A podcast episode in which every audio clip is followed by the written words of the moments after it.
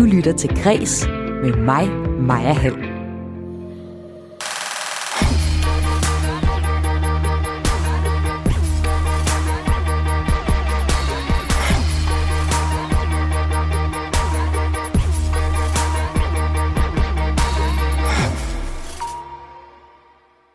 Og dagens hovedperson de næste 55 minutter er komiker Jan Gindberg.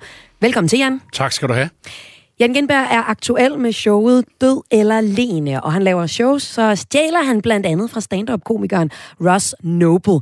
Og det er tyveri ved højlys dag, den næste time skal handle om. For gode kunstnere låner, men de rigtig gode stjæler, sagde den spanske kunstmaler Picasso. Og den næste time, så handler det altså om kreativitet og om, hvor de gode idéer kommer fra. Og hver mandag, der spørger jeg her i Græs en aktuel kunstner om, hvem vedkommende har stjålet fra, og høre om al den kreativitet, der ligger bag de store kunstværker. Mit navn, det er Maja Hall, og ideen til det her program, ja, det har jeg sgu også stjålet, og det har jeg fra den amerikanske bog Still Like an Artist. Velkommen til Græs. Og der fik vi simpelthen en lidt mærkelig jingle der. Men jeg siger stadig velkommen til Kreds og velkommen igen. Jan, Død eller Lene, jeg var til premiere i øh, Aalborg, og du sælger selv showet sådan her. Kom ind og se en heteronormativ, privilegieblind, ciskønnet, næsten to meter høj hvid mand stå og skrige ind i ansigtet. Ja, om du ved det eller ej, så er det her med at råbe lidt blevet dit øh, varemærke. Ja, desværre. Og jeg synes egentlig, jeg dæmper mig mere og mere, men, men det kan jeg ikke, øh, jeg kan ikke løbe fra det. Og jeg, der, der, der er jo også noget effekt i at råbe. Altså, det er jo stand øh, øh, store øh, kølle, eller hvad man skal sige. Det er jo det der med, at man, at man hisser sig op. At man virker, at man spiller mere indineret ved også at hæve stemmen. Har du prøvet at lave nogle jokes, hvor du visker dem? Øh, ikke så mange, men, men, men, jeg, men jeg er blevet meget mere bevidst om på mine, på mine aldrende karrieredage, øh, hvor effektfuldt det rent faktisk er. Altså skiftet imellem øh, det højtråbende og det, øh, det lave. Altså den, den, den effekt øh, er jeg blevet meget mere bevidst om. Og det der med alder, det er nemlig noget af det, showet handler om. Det kommer vi til at tale om. Altså, Daniel lærte der jo, eller Jan, jeg lærte dig jo egentlig at kende i P3-programmet Tæskeholdet tilbage i 96, hvor du lavede talen til nationen. Ja. Siden den her råbetale, så har du lavet en masse stand-up på tv en masse gange, for eksempel med programmet Jan Gindberg på kanten. Og nu er det så showet Død eller Lene, vi skal dykke ned i. Ja. Og vi skal også dykke ned i din lille hjerne, eller store hjerne, for at komme tæt på, hvordan du arbejder med jokes, og hvem du er inspireret af, eller hvem du stjæler fra, som vi siger her i uh, programmet. Ja. Og en af dine helt store inspirationskilder, det er stand-upperen Ross Noble. Men først om dit aktuelle show, Død eller Lene. Sikke et navn. Er du blevet sådan lidt uh, sentimental på dine uh, modne dage? Om jeg ja, eller, eller sådan lidt, øh, hvad er det, det hedder, øh, når man, øh, når man larmer, øh, ryster med kistelåget, hvad hedder det, larmer Ja. med kistelåget? Ja. Er det ikke sådan, man siger til folk, der, nå, nu ryster du med kistelåget igen? Øh, rasler hedder det. Øh, jamen nej, fordi det kom så egentlig af, det kom så egentlig af, øh, da jeg skulle lave titlen til, altså jeg vidste, man, jeg laver sådan shows, øh, one-man-shows, sådan hver tredje, tredje, et halvt år-agtigt, ikke? Så for to år siden, så sætter man sig ned og siger sammen med sin manager og siger, okay, øh, jeg vil gerne på turné der, hvad fanden skal det handle om? Jeg aner ikke, hvad der kommer til at optage mig om to år, men, men jeg ved, at det, der optager mig lige nu, det er følelsen for to år siden. Det er følelsen af, af safe space-kulturen fra USA. Det her med, at vi er blevet meget mere bevidste, og, og bølgen, der kom med øh, en, en, en kultur, der ligesom lagde mere og mere vægt på, at der var ting, man bare ikke skulle sige, og at man måske skulle skærme sig fra udtalelser, man ikke brød sig om i det amerikanske universitetsmiljø. Og, og, og, øh, og det interesserede mig enormt meget, øh, det her med, at at som gammel højskolemenneske, at øh, er jeg jo vant til, at man diskuterer enormt meget med dem, man er uenig med. Og så, øh, du ved, så sætter man sig ned bagefter og, øh, og drikker en bajer, og, og kan fortsætte med at være uenig, men at man anerkender hinandens øh, uenighed. Og det synes jeg var enormt interessant. Og så, og så tænkte jeg bare, hvad vil være en sjov plakat? Øh, død eller, eller, eller levende er jo den gamle cowboy-plakat, hvor man, du ved, fang forbryderen. Hvad nu, hvis man lige lavede et lille ordspil? Død eller levende? Altså, jeg vil hellere, jeg vil hellere krepere, jeg vil hellere dø, end ikke at kunne grine af ting, som jeg synes er væsentlige at øh, kunne grine af. Eller sætte ting på spidsen, som jeg synes er... Jeg gider ikke at blive øh, safe spaced out. Det kan jeg selvfølgelig risikere at blive af andre kræfter. Men det, vil jeg, det, det synes jeg, der ligger noget satirisk i. Og Jan, jeg var til uh, premieren i Aalborg, hvor uh, du startede, og jo er så rundt på, vej, uh, på vejene i, på turné i hele landet nu. Ja. Og det show, jeg så i Aalborg, det er jo et show, hvor, jeg, hvor, man følger en meget stærk fortælling fra dit liv. Jeg lovet eller være med at afsløre hvilken. Og så øh, indimellem det, så kommenterer du på og, og joker med nogle af de ting, du oplever i dit liv og i samfundet, og det du fortæller, det er jo så særligt det her cancel culture, det her med, at vi må ikke sige så mange ting mere, for vi skal passe på, om der var nogen, vi kom til at støde. Og en del af det er så også generationsskældet mellem de unge og så deres forældre, boomerne ja. som øh, jeg har googlet mig til. Du er jo faktisk kun lige på kanten af at være ja, en boomer. Jeg jo lige du er næsten for ung til at være boomer, Jan. Jamen, jeg er jo boomer med et år. Er det ikke ja. 64 jo. og frem, øh, eller ja. 64 og tilbage, ja. så er man jo boomer, ikke? Jo, øh, og så kan man jo sige, det er enten jer, der er født mellem de der øh, 40 og 60'erne, eller alle os, der ærligt talt synes, det er lidt svært at følge med på det unge, trendy beat, hvor øh, du så netop påpeger, at der er mange ting, som øh, man ikke kan sige uden at fornærme nogen. Men øh, Jan, du er jo også den, som DR, søde, altomfavnende DR, tager mest. Det, du der er ligesom deres go-to-komiker, når mediehuset skal ud på landevejene og møde danskerne. Du har mødt enormt mange danskere. Er danskerne lette at fornærme? Nej, nej, nej, overhovedet ikke. Og det er jo også derfor, at, at, jeg, øh, at jeg føler, at det er sådan lidt en omklamrende, øh, unaturlig øh, bevægelse for det danske frisind. Nu siger jeg bare noget, som lyder enormt 60'er-agtigt. Ikke? Mm. Men det er jo min følelse. Min følelse er jo, at vi er rundet af den... Nu, nu er det jo et program om, om, om humorens væsen, det her, så jeg kan godt tillade mig at pange den der. Men vi er jo rundet af den angelsaksiske tradition for, for humor. Altså den britiske humor ligger jo enormt tæt på den, på den danske også, at der kommer til stålet. Altså, altså man, at man faktisk tager enormt meget røg på hinanden, uden at man nødvendigvis behøver at føle, at det er personligt, men det er nogle bevægelser, nogle, øh, nogle trends og sådan noget, der, som jeg synes skal have nogle drag over nakken, ud for at det ikke bliver for for det ikke bliver for meget. Altså, komikkens rolle er jo at prikke til balloner, og jeg synes, at den der øh, øh, cancel culture, øh, kulturel appropriation, alt sådan noget der, det bliver så stor en bevægelse. Og jeg er jo så gammel, jeg kan huske, hvordan i 70'erne øh, at, at, øh, at skolemiljøet, det bare jo fuldstændig præg af, at lærerne, de, de kunne jo dårligt være venstreorienteret nok. Ikke? Og så blev der ligesom om, der lige pludselig, så blev der prikket ud på ballon, og så var det sådan, at nu kan det heller ikke blive mere venstreorienteret. Altså nu har vi hørt om Tvind nok til at finde ud af, at det hele ikke er øh, lige fedt det hele. Og, og, og min følelse er bare, nu skal jeg nok lade være med at, at blive ved med at tale, men, men min følelse er bare, at der trænger også til at blive prikket til nogle af de ballonger, hvor det bliver pustet op til øh, enormt øh, øh, øh, rosenrødt Vogue-billede, det hele. Der er jo nogle ting, der simpelthen bliver for opstyltet. Og en af ting, de ting, du vender tilbage til flere gange, det er det her med, at øh, det er for opstyltet, at du er en øh, ciskønnet, heteronormativ mand. Hvor længe har I været sammen? Hvad hedder du, min ven? Malte og Sofie og Malte. Hvor længe har I været sammen? Syv et halvt år. I må sgu da også stille jer selv spørgsmålet, hvad fanden har vi betalt penge for at komme ind og se en heteronormativ, privilegieblind, ciskønnet, næsten to meter høj hvid mand stå og skrige ind i ansigtet. Jamen sikkert et lorte parforhold, I egentlig må have så. Siden I ikke kunne have noget at snakke om derhjemme, for fanden da. Og Jan, det har det været så for dit øh, show i Aalborg, hvor jeg var til premieren. Føler du, at verden lige nu er imod hvide mænd som dig, og at de får skylden for alt fra klimaforandringer til MeToo? Øh, det tror jeg vist også, jeg siger som et pointe på mm. et eller andet tidspunkt. Ja, det er da, det er da klart, at jeg, at jeg også føler mig øh, ramt og føler, at nå, okay, nu har jeg så fået en rygsæk. Nu, nu, nu er vi på vej til ligesom at løsne rygsækken fra, fra kvinderne og, og fra de transseksuelle og, og, og homoseksuelle og regnbuefamilierne og alt sådan noget der. Øh, den rygsæk af skam, den tager man ligesom af et sted, og så øh, kan man ikke bare stille den i garderoben. Den, den skam-rygsæk, den skal ligesom sættes et andet sted hen. Og der er det meget opportunt ligesom Ligesom at sætte den over på den hvide øh, ældre mand, fordi øh, det er os, der har ødelagt det hele.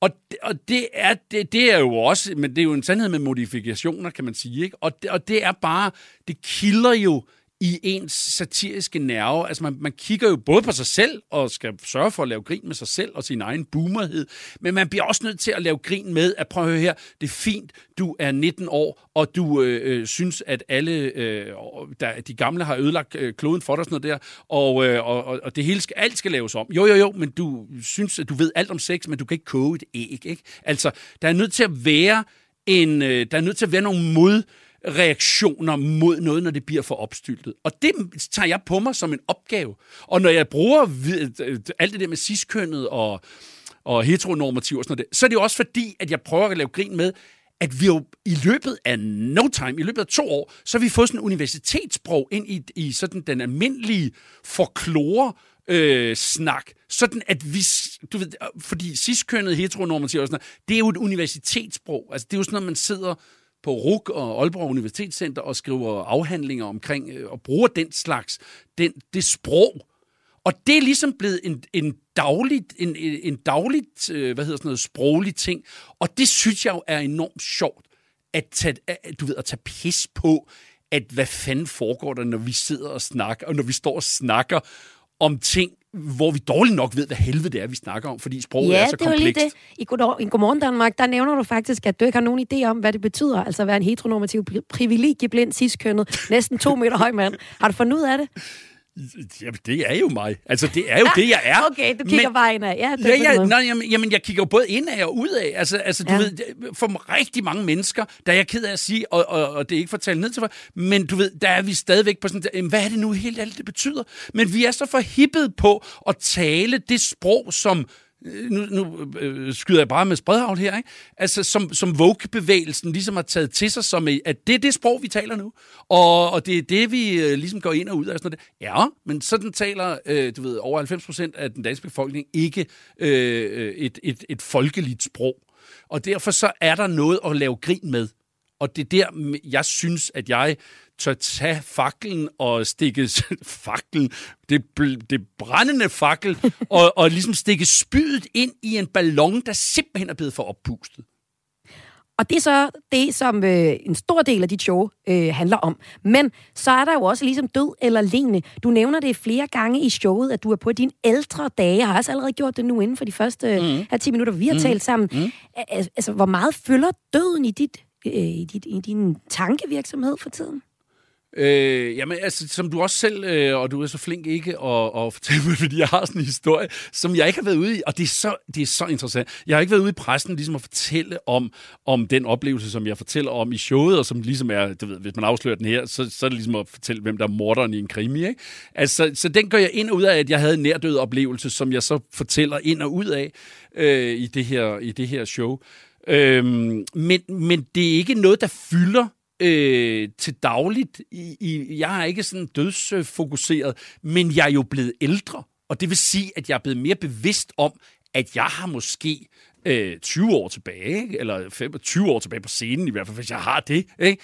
Så, så jeg er jo med, blevet mere med bevidst om, at nu er der simpelthen et skifte. Altså nu er der en ung generation, en yngre generation, som som bare har et, øh, et, et fortrin, du ved, at, at comedyen jo også er den, den yng, det yngre menneskes genre. Så jeg er lidt mere professor Dumbledore. Ikke? Jeg, jeg, jeg, jeg kommer til at virke mere nisset på folk, i bare det, at folk ved, at jeg er 57 år.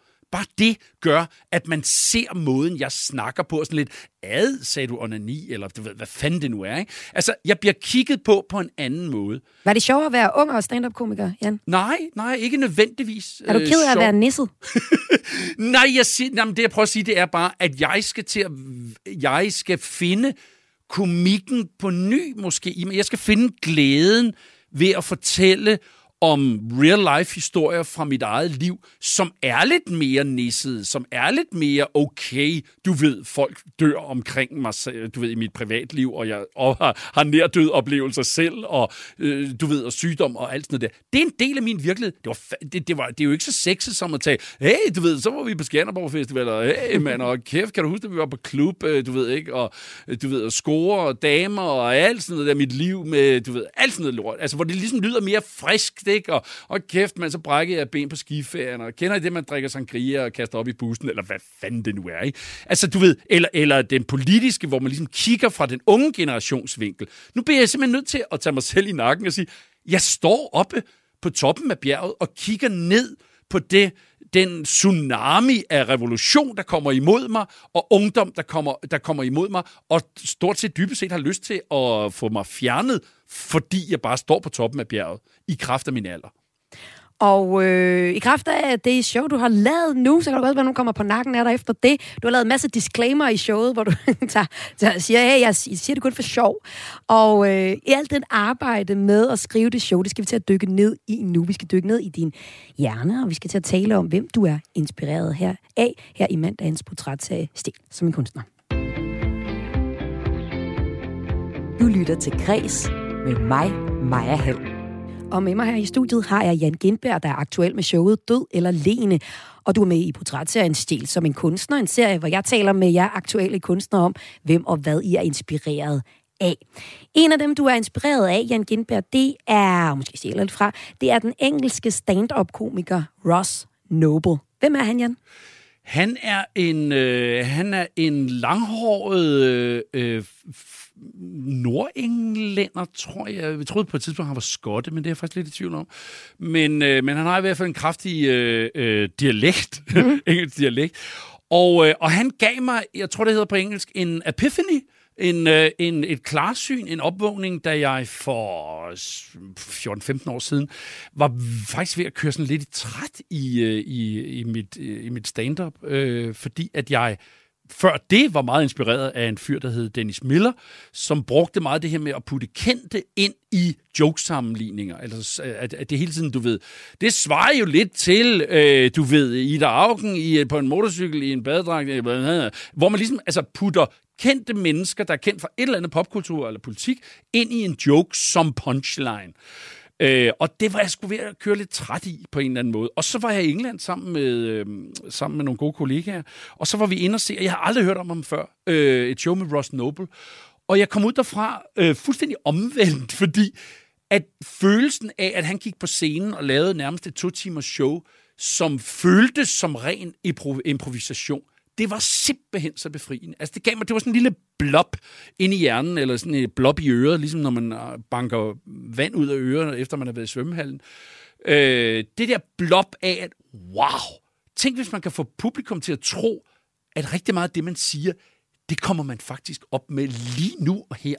Selvom man faktisk jo har siddet og arbejdet med det i lang tid, så følelsen af, at du sidder som publikum og tænker, wow, hvordan fanden, du, du spørger lige nogen fra publikum, og så føles det egentlig som om, at det, så kommer det bare som skidt for en spædekat. Og det skete også til showet i Aalborg, og jeg tror, du har fundet på det. det altså, men, nå, lad os lige prøve at tage et klip med Ross Noble, bare for at lytteren lige mm. får en idé mm. om, sådan, i hvert fald, er det for en energi, han har. Altså, ja. han har sådan lidt en, han er sådan lidt en, en hvid øh, goth, eller sådan metal-æstetik. ja. Jamen, jeg plejer at sammenligne ham lidt øh, i udseende med Geo. Ja. Nu er Geo ja. det jo blevet ja. lidt korthåret ja. og alt sådan noget der, men, men det der, ja, ja. Det passer meget godt. Det, her er det bare et eksempel, hvor Ross Noble øh, øh, taler med publikum i, i en meget øh, tørt og kedeligt stykke publikum. Men han får alligevel noget ud af det. Det er ret imponerende. Ja. Look a bit smart, mate, down the front, if you don't mind me saying. You've seen, have you come straight from work this evening? Or have you been working? In an office. well, that's really helped the show along a lot, hasn't it? Look at you, Mr. Excitable down the further. In an office. I've been working in an office. Sitting in an office. Quite frankly, I didn't know whether to come and see the show or commit suicide. Og sådan fortsætter han øh, noget tid med at køre på den her ekstremt kedelige publikum, og man vender det jo til noget Jamen, som jo, dybest set, som jo dybest set bare, du ved, i vores, øh, nu siger jeg bare krænkelsessalon, så kan man godt tænke mig, så kan man jo egentlig godt få tanken, det stakkels menneske har jo, arbejder bare på et kontor, og det siger han, hvor, hvor arbejder du hen? Jeg arbejder på et kontor. Og så bliver, lader man sig egentlig dybest set, kan man jo få den følelse, lade sig svine til i, i 5-8 minutter, med bare ligesom at, at spille tanken om, hvor kedeligt der er på et kontor. Et objektivt kedeligt kontor. Men det, der er i Ross Noble, og det har jeg faktisk det, det er egentlig lidt sådan min tilgang til komik, fordi det er faktisk også på baggrund af ham, at jeg øh, blev, blev så... Eller hvordan fanden skal jeg sige det her? Altså, at, at da jeg lavede Gindberg på kanten, øh, følte, at jeg brugte det værktøj, som egentlig er journalismens værktøj. Det her med at være nysgerrig. Før i tiden, når jeg improviserede, så var det sådan noget der, okay, hvad laver du på første række? Fordi det skal man ligesom ikke. Og jeg var redselslagen for, at folk sagde et eller andet mærkeligt, du ved. Øh, jeg laver, øh, du ved, jeg er glaspuster, eller noget sådan. Jeg har ikke noget om glaspuster. øh, hvad, hvad laver du? Jeg er revisor. Okay, jeg har noget om revisor, jeg har lavet før. Så nu chipper jeg ind i den del af min harddisk ind i hjernen, og så siger jeg den sjove pointe, eller så, så kommer jeg hen til noget sjovt, jeg har om økonomi eller revisor. Men det er forkert. Eller det er ikke forkert, men det kunne jeg bare mærke, det, det, åh, det blev så anstrengt. Men følelsen af, at du faktisk bare går i dialog med publikum, det, det, og bliver ved med at tro på, der skal nok komme noget sjovt. Det kan sagtens være, at jeg skal stå og interviewe mennesket i to minutter, før der ligesom opstår et eller andet, jeg kan køre ud af en sti, bare tømme mit hoved på og være mærkeligt tænke tanker om. Men, men i virkeligheden kan et spørgsmål blive til comedy i sig selv. Og det tog jeg ret meget med over i, min, øh, i mit virke som som, som du selv siger, hyggekomikeren på Danmarks Radio, der gøjler rundt i Hirtshals og, og lokalbyer by og sådan noget, og, og snakker med folk og finder ud af at lave et show øh, øh, bagefter. Men det er dybest set bare den ægte nysgerrighed, man bringer ind i sin komik. Altså lad journalisten være øh, komiker, øh, erstat komikeren med journalist, og så bare være nysgerrig, være til stede i nuet, og så på et tidspunkt skal det nok blive sjovt. Og det kom der et øh, godt eksempel på i øh, Aalborg. Der er der en øh, gut, der ikke kan finde sin plads, og så begynder du at joke med ham. Altså blandt andet om, hvordan han så kommer ind på sin plads i midten af salen, når du fortæller hele det her dilemma med, skal man gå forbi folk med ryggen til, så det er røven, der er i øh, dem, der sidder nede øjenhøjde, eller pikken. Det legendarisk fantastiske ved det her, Jan, det er så, at i pausen, så sker der hverken værre eller bedre, end der er en kvinde på min række, der i pausen kommer i samme dilemma. Og hun er så en af de kvinder, der en gang om ugen går til frisør og får bobbet sit hår, og hun går forbi mig og helt tørt, mens hun vender den ene og så den anden side til, siger, røv pik, røv pik, røv pik. og der synes jeg bare virkelig, det kunne du ikke have planlagt. Altså, det er jo helt vildt, hvor meget den der improvisation egentlig giver os, uden du gør noget. Ja. Men, men har, du, har du en eller anden idé med, hvor du vil hen med det? Du nej, improviserer over. Nej, nej, nej, nej, nej. Og ved du hvad, og det er jo, og nu, nu er vi jo inde i uh, finmekanikken her, ikke? Vi er jo inde i værkstedet, ikke? Jeg har, jeg har uh, tit, når man starter, uh, du ved, når man er i en sal, så uh, skal dørene lukkes, du ved, folk skal ned og sidde, du ved, skal der, er der lige nogen, der kommer for sent og sådan noget der, og så først, og så går vi først i gang uh, fire minutter over uh, klokken 19, hvor showet egentlig skal starte, ikke? Og så går vi i gang. Jeg har, jeg har, bedt, jeg har simpelthen lavet en nedtælling, sådan at der starter et musikstykke inden, så vi går i gang præcis klokken 19. Og så håber jeg faktisk, at de sidste er lidt på vej ind i salen. Fordi så er det sådan, når hvor kommer så faktisk gå i dialog med folk allerede der. Der er et eller andet, og det er jo min kongstanke, det er jo også, at der er noget inkluderende i, at, at vi bliver lavet grin med. Det er jo ikke i ond vilje, men det her med, at, at vi faktisk får en følelse af, at når du kommer ud fra øh, Uberup Høj, for fanden også, jamen, jamen du ved, sad du fast i tunnelen, eller var, var bussen, og så siger de måske et eller andet. Du ved, det er jo ikke for at hænge dem ud, hænge dem ud, men det er simpelthen for, at vi føler, at prøv at høre, vi er i en sal, hvor der kan ske ting.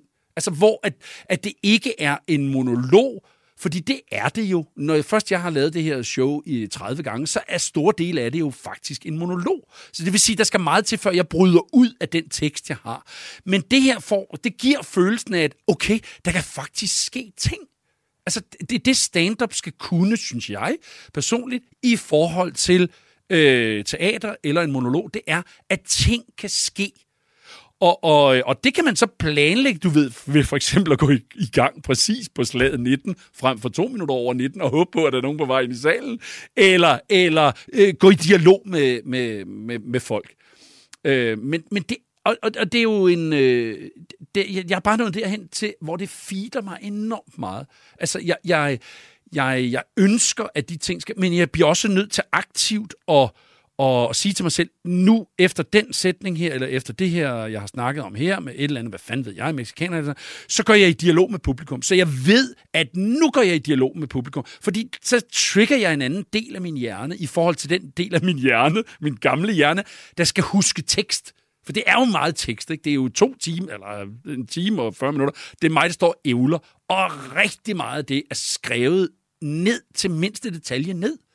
Så jeg skal trigge min hjerne til ligesom at sige, nu improviserer jeg, for det har jeg en stor glæde ved, og ting kan opstå. Og så kan du lave et callback. Nu er det jo fantastisk, at du siger, at det her menneske sagde jo det her til dig. Det var jo ikke en dame der sagde det jo ikke øh, op til mig på scenen. Hun sagde det til en anden publikummer.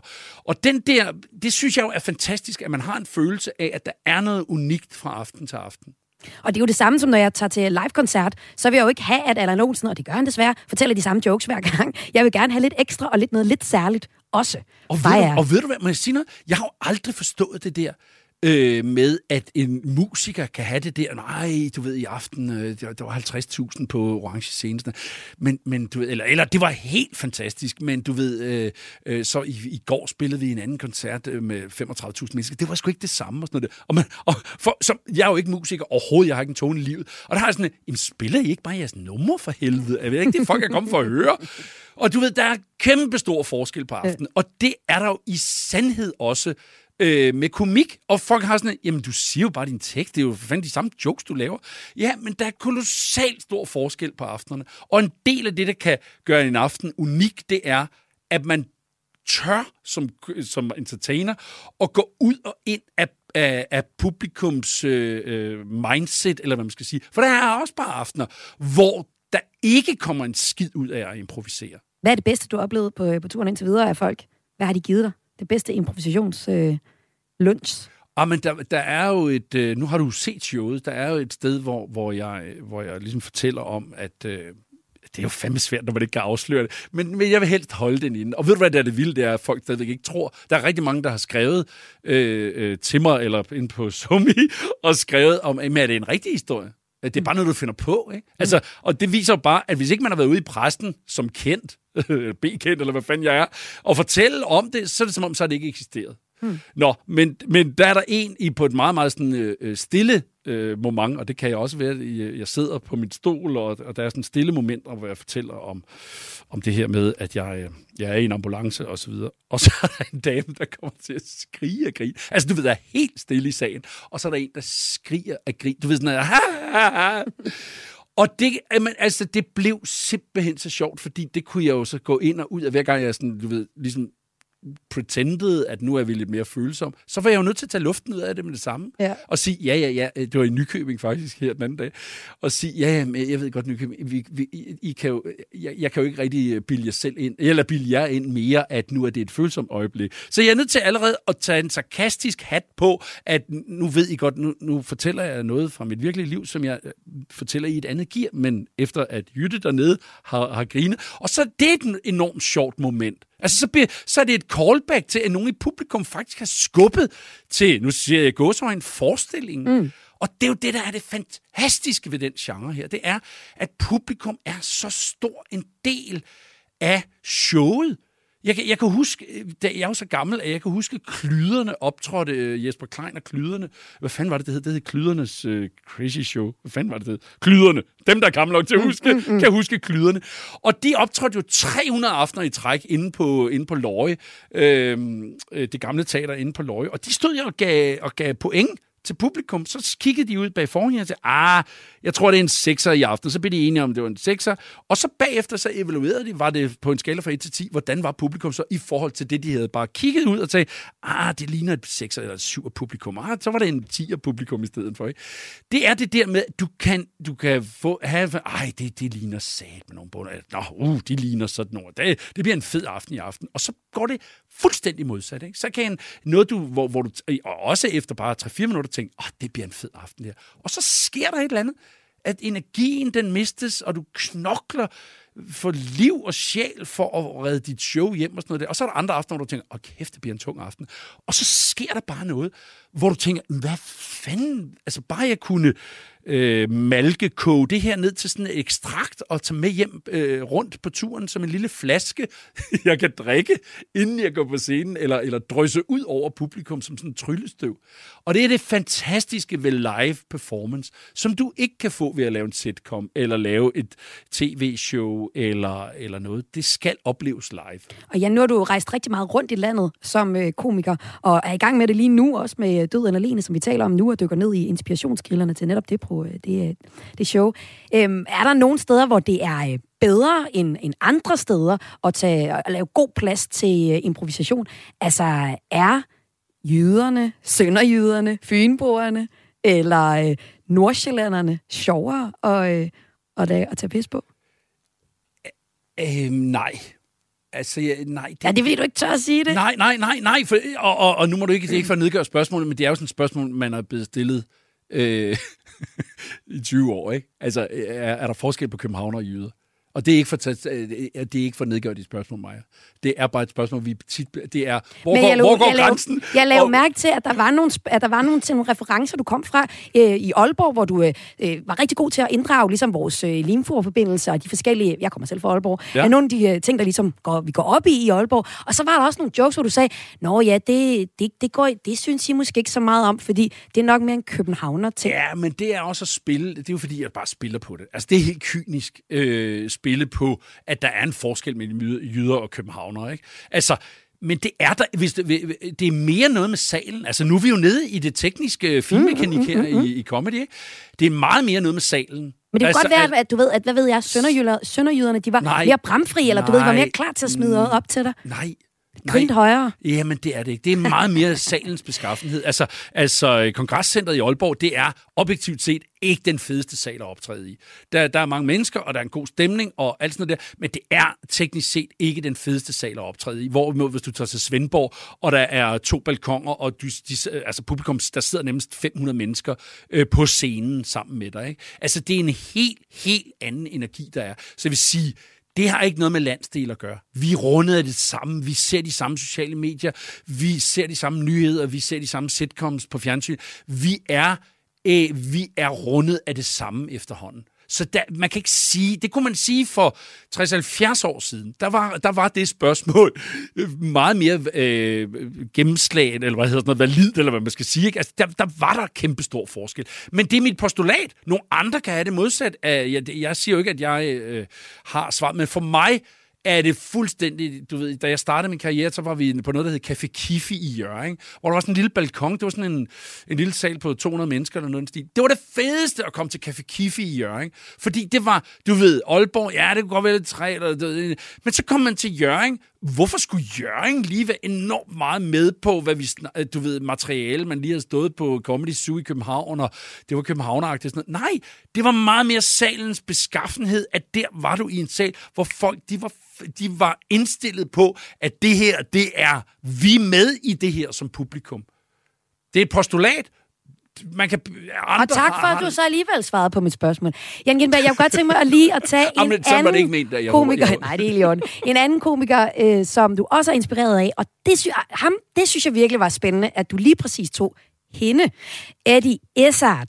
Øhm, det er en brite, øh, og vi skal bare lige høre et lille, et lille bid med hende, fordi øh, Siger hun hende nu? Mm, hun siger nemlig hende nu. Og øh, hun øh, laver en joke, hvor hun spekulerer i, hvordan, øh, hvilket sprog, der bliver talt. Når man kommer i himlen som brite, så kan man godt have en idé om, at alle taler engelsk. Men hvad nu, hvis de talte fransk? Can I come into heaven Euh, Vous avez dit quoi Euh, Voulez-vous se coucher No, that's not good. Um, is there anyone else there I can talk to? If I speak loudly, do you understand me better? We English speakers believe loudness is the key to translation. Um, uh, uh, God probably speaks a crazy language. Just run that by me again. Could you slow it down a bit? I'll just go to hell, shall I? Jan, hvordan er du inspireret af, af Eddie Izzard? Jamen, jamen, og lige for at gå tilbage til, altså det er jo Eddie Izzard, det er jo Dennis Miller øh, med det her med, med at putte, putte kendte ind som punchlines, så er det Eddie Izzard øh, før Ross Noble. Øh, fordi Eddie Izzard, han var en inspiration som sådan en følelse af, at my god, jeg bliver altså ikke aldrig nogensinde i nærheden af så god som ham. Fordi han, han smed det ind i i stand-up'en, som er sådan det der lidt Salvador Daliske, det her med, at du, at du simpelthen bare, du tager et billede, fordi at du tager et billede ind i øh, naturalisme, øh, du blander naturalisme og fiktion sammen på en, øh, en ny og spændende måde. Og, og, og, og den der, det der med at sætte, øh, sætte stemmer på dyr, sætte stemmer på ting, øh, give kaffekopper liv, give frugt liv, øh, give fisk liv. Og Put sådan Darth Vader fra Star Wars øh, ind øh, på hans Lige rumstation, præcis. Dødstjernen, og så give dem en kantine. Lige præcis. Fantastisk. Så det der med at sætte billeder, altså skabe nogle billeder, og så øh, sætte virkeligheden ind i de Ja, billeder. Ja. ja. Det er Den- det, Eddie kan. Ja, og, og, og det gør han på en, så, eller og gjorde, som, så igen det der, men det var som et kæmpe blob i øret at mm. se ham optræde. Altså, han, han har gjort mere for stand-up end, end, end nogen anden. Altså, han har, på, han har gjort lige så meget for komik for mig, som øh, øh, Monty Pythons øh, Flying Circus, dengang jeg var dreng, hvor at, du ved, må, øh, du ved øh, fanden hedder nu, John Cleese slog, slog en fisk i hovedet på, øh, og, og smed ham i havnen, ikke? som jeg ikke kan huske, hvad fanden hedder. Altså, øh, ja, han, han har virkelig, virkelig gjort noget for det her med at bruge, øh, se, bruge monologen til også at være en dialog mellem flere mennesker. Og, Og hvis- det, og ja. det har jeg aldrig kunnet gøre på samme måde som ham. Men, Så det, jeg- men det er noget, du stadig stræber efter så? Ja, ja, men Ja, ja, ja. Jeg, jeg kan det ikke. Altså, jeg Nej. kan det ikke, og derfor er jeg også sådan lidt tilbageholdende med at gøre det rigtig meget, fordi jeg kan mm. bare mærke, at jeg bliver aldrig lige så god som Eddie. Du ved, øh, øh, når jeg improviserer rigtig godt, så kan jeg, så kan jeg godt komme ud fra sådan en scene, eller fra sådan en aften, og tænke, wow, det her, det var næsten Ross Nobelsk, hvis jeg skal, du ved, virkelig polere min egen glorie. Ikke? Mm. Men jeg bliver aldrig nogensinde lige så god som, som Eddie Izzard, øh, på nogen måde. Og Eddie Izzard er god. Altså, han er, det er en Emmy-vindende britisk komiker og skuespiller. Og øh, han offentliggjorde så sidste år, at hun ikke længere skal tiltales som ham og, og han, men at hendes pronomen nu er hun og hende. Og på en eller anden måde vender vi jo så lidt tilbage til det, du, Jan Gindberg og alle os boomer har svært ved at finde ud af. Og øh, Eddie er jo egentlig en aktivistisk komiker også. Hvordan øh, har du det med sådan en aktivistisk komiker? Altså, at det også er en del af, af hans, eller hendes arbejde nu? Jamen, jeg synes da bestemt, han skal tage udgangspunkt i sit eget liv. Men, men, men jeg kan da love dig for, at han tager der også... Han, han, han går der ind i det og, og, og tager fat om det her med, hvor svært det er for andre ligesom at vide, hvornår skal man sige han, høn og alt sådan noget. Han bruger da sit eget liv i den grad. Han har, brugt, han har brugt sin egen transseksualitet og det der med at og, øh, du ved, være mand i kvindetøj og alt sådan noget der, og hvordan folk ikke forstår ham og alt sådan noget. Det har han da brugt sindssygt meget som basis for den komik, han har lavet, med stor grad af selvironi også. Så ja, når du giver os alle sammen en mulighed for at grine lidt, når vi synes, det er lidt svært at finde ud af, at det er ikke så meget, om det er han eller hun, men måske mere det der, men det bliver den eller det eller dem. Øh, det der, du giver os ligesom en, en mulighed for at grine lidt af det, når vi selv står og er lidt kikset i det hele. Så gør Eddie jo egentlig det, at han siger, eller hun siger, det, det er sådan her, det er, og griner omvendt jo lidt af os. Altså, giver vel egentlig det lige en ekstra? Ja, ja, men, det, jamen selvfølgelig, men nu er jeg jo ikke... Nu, nu, jeg, Skal man, skal man være selv være øh, en, en transvestit for at kunne joke med det på en anden måde, end, end sådan... Det tror jeg. Jeg, Ja, jeg, ja. jeg tror, og der har jeg sgu... Øh, øh, nu har jeg lige lavet en programserie, der hedder Klubben, der kommer her på TV2 Play om tre uger. Så fik jeg lige lavet noget reklame for den Ja, ja, også. ja. Men øh, hvor, jeg, interview, hvor vi, vi, jeg har sådan et coronaprojekt, hvor jeg snakker med, med en masse andre komikere om, om gamle tekster og sådan noget der. Og, der, og, øh, og der, der har jeg snakket en del med, øh, med Niels Havsgaard, som siger, at jeg, jeg, jeg snakker kun om noget, jeg, øh, jeg ved noget, eller jeg kender noget til. Mm. Og jeg kender ikke noget til transseksuelle. Eller, hvad. og, og en del af mig, fordi nu har du selv set det her show, jeg snakker jo faktisk ikke om raceting i, i Død eller Lene. Øh, fordi jeg har det sådan lidt, jamen hvad fanden skal, hvor skal jeg gå ind? Altså, hvad, hvad, hvad mm, det, det, må, det må Melvin og, og nogle andre komikere, der har det tættere inde på huden, det må de snakke om. Ja.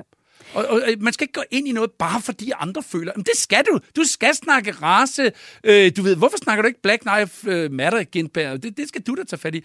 Jamen, jo, hvis det havde berørt mig. Hvis jeg var personligt blevet sparket ned bag i en kø, i, øh, i en demonstration, eller noget, så havde jeg også snakket om. Men jeg har ikke de oplevelser, der skal til, før det bliver ægte nok. Og så bliver det en påtaget holdning. Og derfor så skal man jo bruge sit eget liv der, hvor at det rent faktisk giver en indignation og giver og tilføjer noget til det show.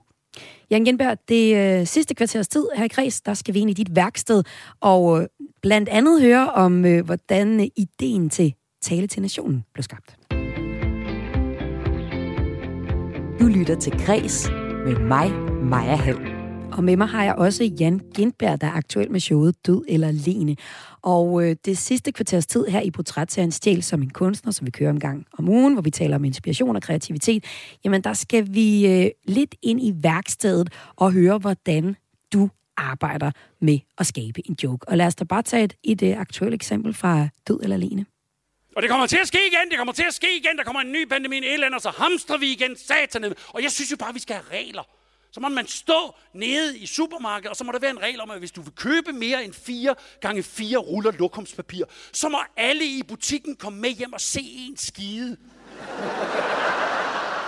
Og hvis du så har diarré, eller du får fem tommelfingre op på den måde, du skider på, så må du hente, hvad du kan have en for transit næste dag. Sådan må det være. Der må være regler. Jan, hvordan bliver sådan en joke her til? Det er jo et skide godt eksempel, ikke? fordi det er, det, er jo, det er jo et show, hvor jeg har skrevet på det i, øh, i, i to år, ind og ud af corona, og første bølge, anden bølge, det ene, og MeToo, det tredje bølge, og alt sådan noget der.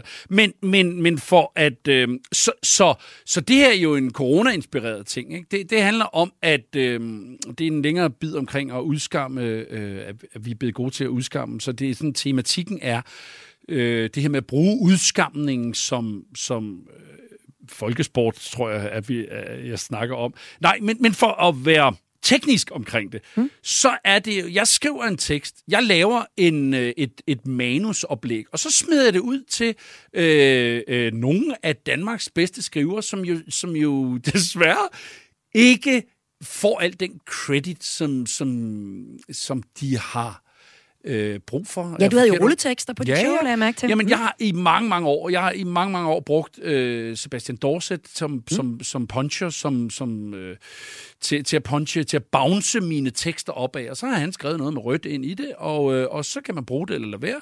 Og, øh, og, og i de senere år her har jeg, og på, på Gindberg på kanten, har jeg brugt øh, MC, øh, som hedder Michael Christiansen, og som også skriver for Jonathan Spang, og har skrevet for en masse andre komikere, som bouncer, og i de sidste øh, par år øh, mere og mere øh, Carsten Eskelund, også som jeg har lavet øh, nogle programmer med, og lavet nogle podcast med. Så de tre af dem, jeg ligesom øh, helt satellitagtigt, for det er ikke sådan noget med, at vi sætter os og, og drikker kaffe, og, og så sidder vi og bouncer, som man forestiller sig i sådan en amerikansk sitcom, hvor folk de ligesom sidder, og så er der otte komikere, der, der bouncer ind med, med, med forslag til jokes. Jeg sender det simpelthen ud til dem, og så siger øh, skriv tilbage, hvad, hvad I synes. Og der, hvor der er skrevet noget med rødt, der kigger jeg på det og tænker, er det bedre, end det, jeg selv har skrevet, eller tilføjer det noget?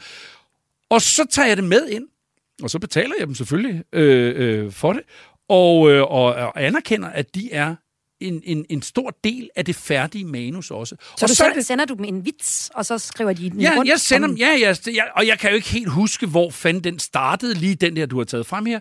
Øh, hvor starter den? Det er noget med det her med at, at, at skide og toiletpapir og et eller andet, og noget med regler og sådan noget der. Og de fire fire. Men jeg kan huske, at MC, han havde noget med, øh, at han, han, han, han havde noget med, at så måtte man, øh, og hvis man kan bla bla bla, Øh, hvis man kan få fem thumbs up, og man har diarré, så kan man hente næste dag, hvad man kan, hvad man kan have i en i en, ikke en balingo, hvad hedder den der grimme, grimme fjat? Åh, oh, jeg kan fucking ikke huske den. Den der grimme, grimme fjat, der ligner en delfin. Ja, det ved jeg ikke. Jeg er bilblind. Nå, du er bilblind. Men, men du ved, hvor jeg så siger, øh, nu siger jeg Fiat Balingo, og det er jo ikke engang, at det er Balingo, der er Fiaten, det kan jeg simpelthen ikke engang huske. Altså, det er jo så irriterende. Nej. Men du ved, det bliver sindssygt... Fiat Multipla. Ja! Ej, hvor det godt husket. Hvor kom det fra? Ja, som en bilblind, ikke også? Som en bilblind. En Fiat Multipla. Det er den grimmeste bil i verden, men den er enormt rummelig. Det er sådan en kæmpe øjle af, af en familiebil, ikke? Så må du køre hjem næste dag, hvad du kan have i en Fiat Multipla. Og så brugt, så prøver man jo showet af ned på Play eller på Comedy Zoo eller sådan noget der. Så prøver man det af. Og hvis ikke man kan mærke, at Fiat Multipla, det gør andet end at forvirre folk. Hvis, hvis folk for eksempel mig. For eksempel dig. Hvis du havde sagt sådan, Fiat Multipla, er det en bil, eller er det et fly, eller er det et dyr, eller hvorfor fanden siger han Fiat Multipla? Jeg forstår simpelthen ikke joken. Det forvirrer nogle gange. Du ved, sådan en lille add-on, som for mig ville være sådan en gylden, gylden ting. For ligesom åh, folk griner af Fiat Multipla. Det er kun fem, der griner af det, men det er nok til, at åh, det får lige den der lille efterhænger, som jeg synes er, du ved, noget med skide, der ved folk, åh, det er der, ah, det er sjovt, ikke? Men Fiat Multiplay, åh, oh, hvis man får et grin på det. Det er sådan en ekstra lille ting, hvor man bare sutter på sig selv. Ikke? Men jeg kunne simpelthen mærke, at der er for få mennesker, der kan huske, hvordan en Fiat Multiplay den ser ud. Og så ændrede det bare til Ford Transit i stedet for, som jo ikke er en særlig god efterhænger, for det er noget, man har sagt i tusind år. Ford Transit, stor bil, kan rumme mange øh, ruller toiletpapir. Og sådan det er bare for at være lavpraktisk mm, teknisk mm, omkring, at det er sådan, man sidder og fedter med en joke, så bouncer man det frem og tilbage til nogen, man, man, man deler øh, øh, humor med, og så kommer der nogle gange noget overraskende, som er, er gyldent, og så man tænker, oh, wow, hvor er det fedt, det kunne jeg ikke selv have fundet på det her. Og det er så øh, sådan, du laver shows nu. Men så var der jo tale til nationen. Altså, jeg lærte dig at kende på P3-programmet Tæskeholdet i det der 96, 97. Ja, nu spørger jeg, og det er ikke for... øh, Lærte du mig at kende? Du er da meget, meget... Altså, der var du da ret ung, var du ikke det, der tale til nationen i Tæskeholdet? Om det var noget, vi satte på nede i folkeskolen. Wow. Nå, Ja. okay. ja. Havde det på kassettebånd. Sådan der. Ja. øh, eller pladespiller kan også, eller CD kan også være. Eh, nok ikke vinyl. Men, øh, nå, men øh, vi tager lige noget, bare lige kom, for at komme i stemning, ikke? Ja. Ja. Nu råber du ikke så meget, meget mere. Nej, jeg det er jo det. Jeg er Ja. blevet meget stille komiker.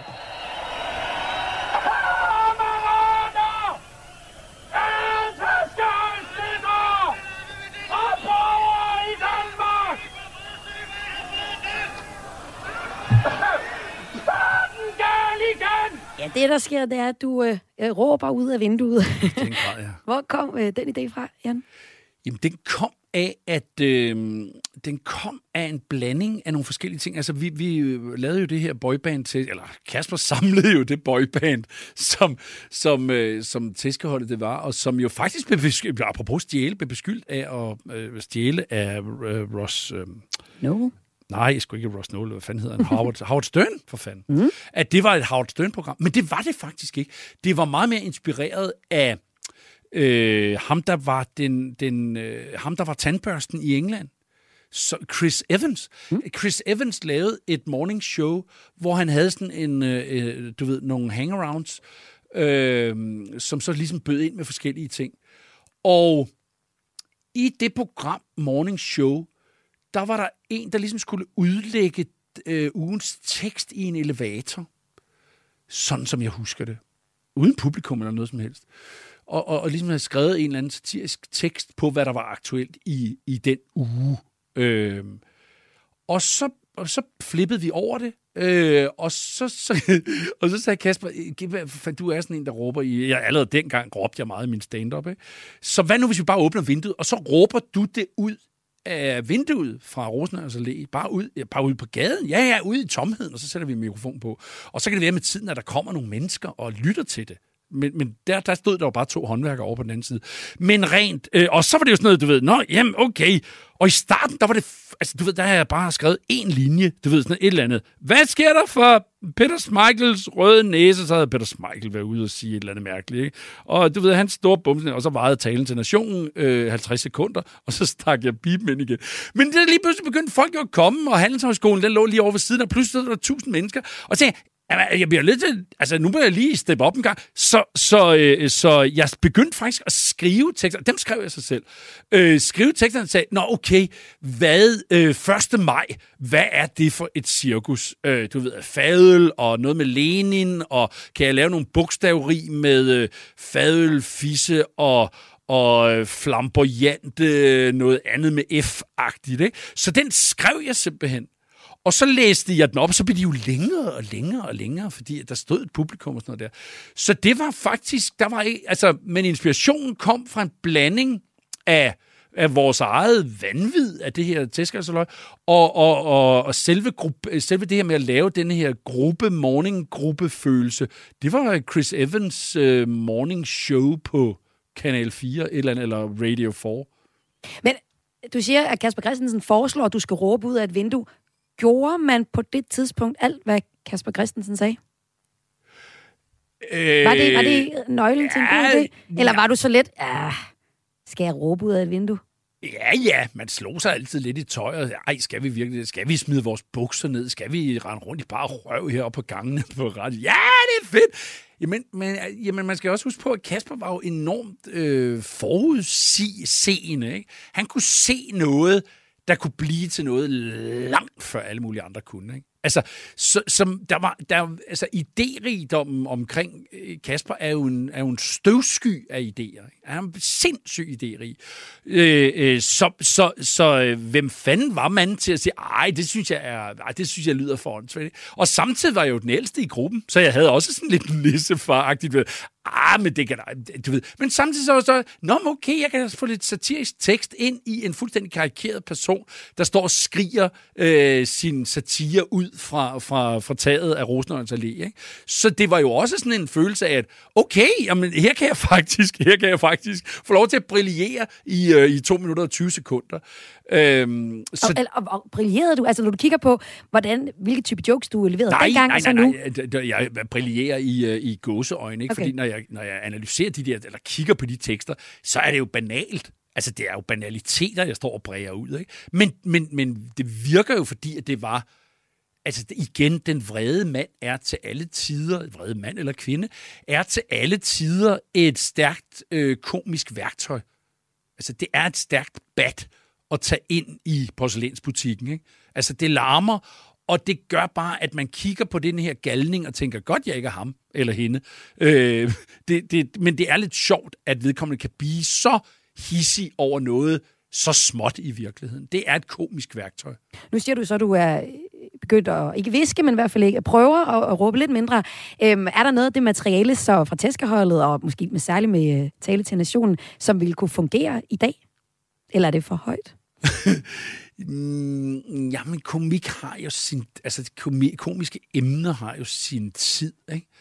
Øh, men nogle af tingene, nogle af sådan sætningskonstruktionerne og noget af måden at bygge jokes op på, det, det er sgu meget det samme. Jeg tænker også pik, røv, pik, røv. øh, Jamen, joken. Den jeg- kan du egentlig kunne lave altid. Jamen prøv jeg. Det har du Jeg gjort. gider at sige det. Du ved, vi er alle sammen sådan om det. Åh, vi vil gerne være sådan. Nå, hvorfor er det altid sådan noget sjovfuldt noget der? Men det er jo fordi, at når vi har fået en enkelt øl, jamen så griner vi. Vi, vi vil jo gerne, du ved, vi vil jo gerne grine af ting, men vi vil også gerne beholde facade. Og lige nu er der meget keeping up appearance, du ved. Vi griner kun af, af knipsetingene, og Nå, ja, det var sandelig en sjov sammenligning med, med Nordkoreas præsident, og så øh, øh, en eller anden øh, bevægelse, eller sådan noget der, ikke? Men men vi er jo mennesker, og derfor så griner vi jo også af noget, der ligesom tager luften, altså det lille, det lille barn, der, der, der råber, øh, du ved, han har ikke bukser på, ikke? Og der, der, Så, så i dit arbejdsværelse, der har du ligesom øh, pik, Pikrøv, røv, pikrøv. fisse og øh, hornmusik på den ene side, og så har du en masse korrekte referencer på den anden side. Men det, det tror jeg da egentlig på en eller anden måde. Det, det er i hvert fald godt, det ikke. Jeg kunne godt høre det i Aalborg, at vi grinede på pik og røv og forkølet sine nosser på... Øh, jamen, ja, på øh, præcis, præcis. Og det er jo, det, jeg vil da, jeg vil da ø- det er jo ikke, det er, da, det er da ikke my proudest moment, men jeg bliver også bare nødt til at anerkende, at prøv her, der er en maksgrænse for, hvor meget vi, vi, vi kan forholde os til noget om, om øh, øh, regeringens sammensætning, uden at luften bliver taget ud af det, og, og i virkeligheden er det jo også, fordi man vender billedet, man tager billedet, man, man kan godt bygge op til et eller andet intellektuelt, at du skal kunne være, have fulgt med i medierne for at forstå den her joke, men, men så er det så bare et dej, utroligt dejligt værktøj at kunne trække det ned i noget, hvor vi bare alle sammen kan være med. Jan, øh, nu har vi to minutter tilbage, og det er jo rigelig tid til en tale til Ej, nu nationen. stopper du. Nu stopper du mig. Du Kan jeg skal... ikke få dig til at viske din, øh, din vigtigste pointe med, at vi jo i virkeligheden elsker at grine over pik og røv og patter? Jamen, det jo en umulig opgave, Men Du, du, sætter mig jo i voldsomt dilemma. Du, det er jo ligesom at sige, det, det er jo noget af det værste, man kan sige til en komiker. Kan du sige, sige noget sjovt? Ej, du er bare gået i gang med at padle nu, Jan, Jeg for du ved godt, jeg jeg, kun har halvandet minut. Jeg padler. Selvfølgelig kan jeg da ikke det, Maja. Jeg kan, jeg kan jo ikke, altså du ved, sige noget sjovt. Det er jo, og, og det kan jeg i, øh, i, i sammenhæng med et publikum.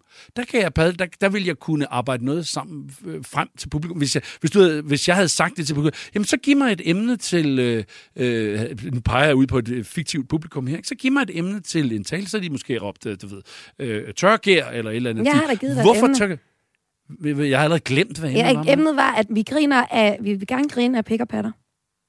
Ja, den er, jamen, den er, jo, den er, jo, den er jo håbløs. Altså, det, er jo, det, det, kan du ikke, det kan du ikke bede mig om. Men det, men det, jeg vil Jan, hellere... det er helt i orden. Jamen, det- Tusind det- det- tak det er en for, at du presbald, du alligevel lægger på mig. var med her i kreds til lytteren, kan jeg sige. Så kan man gå ind nu gør jeg ud og død eller lene, eller opleve død eller lene, og se, at Jan godt kan finde på noget, også improvisere. Tak fordi du var med øh, her i Det, det var kreds. super hyggeligt. Tak for det. Og det var altså her i Kredses portrætprogram Stjæl som en kunstner, hvor jeg hver eneste uge dykker ned i en aktuel kunstners uh, idéunivers og hører, hvem de har stjålet fra. Og i dag har vi altså hørt, at Jan Gindberg er inspireret af, måske låner lidt en gang imellem fra Ross Noble i øh, hele den her improvisationens kunst. Programmet her var tilrettelagt af Lene Grønborg Poulsen, og mit navn det er Maja Hall, og jeg laver kreds hver eneste dag. Tidligere så har vi jo haft forskellige øh, spændende kunstnere ind til at fortælle om deres øh, kreative univers. Du kan finde på podcasten blandt andet Kim Fubs Åkesson, der er stjålet fra Ole Lund Kirkegaards Gummitarsen til børnebogen Vitellus Klamme Kuffert. Du kan også øh, finde Kjær Skov. Der er masser inde på podcasten. Nu er der et nyhedsoverblik.